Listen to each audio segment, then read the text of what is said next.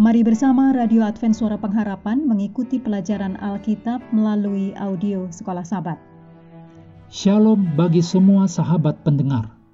Kabar baik bahwa kisah dan kesaksian terkait siaran dan pelayanan AWR Indonesia kini dapat diikuti secara berkala, baik melalui siaran harian Radio Advent Suara Pengharapan setiap minggu kedua dan keempat, juga melalui YouTube dan Facebook AWR Indonesia.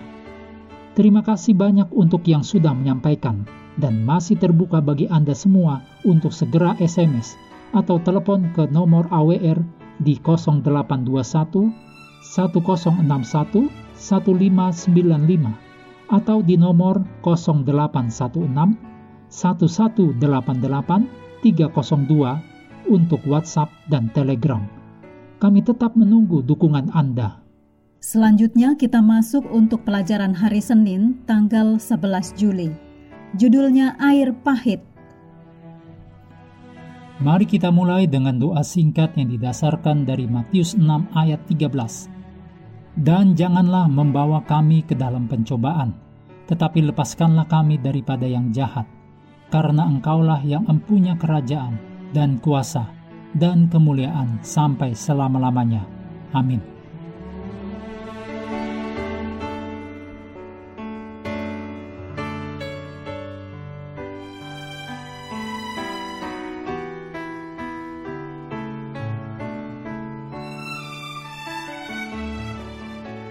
Keluaran 17 ayat 1 menuliskan, Kemudian berangkatlah segenap jemaah Israel dari padang gurun Sin, berjalan dari tempat persinggahan ke tempat persinggahan, sesuai dengan titah Tuhan. Lalu berkemahlah mereka di Rafidim, tetapi di sana tidak ada air untuk diminum bangsa itu. Barangkali kita mungkin tidak mendapatkan dari Allah semua yang kita inginkan tetapi masakan kita tidak bisa berharap untuk mendapatkan yang kita butuhkan, bukan yang kita pikir kita butuhkan, tetapi apa yang benar-benar kita butuhkan. Ada satu hal yang pasti dibutuhkan orang Israel, dan itu adalah air. Tepat setelah Allah di dalam awan memimpin bangsa Israel melalui Laut Merah, mereka mengikuti Allah melalui gurun yang panas dan tidak ada air selama tiga hari. Terutama di gurun, di mana menemukan air sangatlah penting, keputusasaan mereka dapat dimengerti. Kapan mereka mendapatkan air yang mereka butuhkan? Jadi, ke mana Allah menuntun mereka? Tiang itu menuju ke Mara, di mana akhirnya ada air mereka pasti bersemangat. Tetapi ketika mereka mencicipi airnya, mereka langsung memuntahkannya karena rasanya pahit. Lalu bersungut-sungutlah bangsa itu kepada Musa, kata mereka, Apakah yang akan kami minum? Demikian dicatat dalam keluaran 15 ayat 24. Selanjutnya, beberapa hari kemudian Allah melakukannya lagi. Namun, kali ini tiang itu benar-benar berhenti di tempat yang tidak ada air sama sekali. Dicatat dalam Keluaran 17 ayat 1. Keluaran 15 ayat 22 sampai 27 mencatat peristiwa di Mara dan di Elim. Keluaran 17 ayat 1 sampai 7 mencatat peristiwa di Masa dan Meriba, di mana Allah menyatakan dirinya kepada bangsa Israel.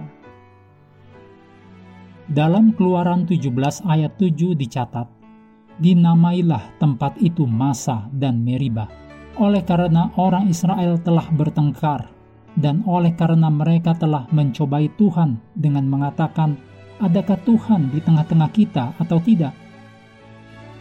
Pernahkah Anda menanyakan pertanyaan yang sama? Jika pernah, mengapa? Bagaimanakah perasaan Anda? Dan pelajaran apakah yang Anda pelajari setelah pertanyaan ini terjawab?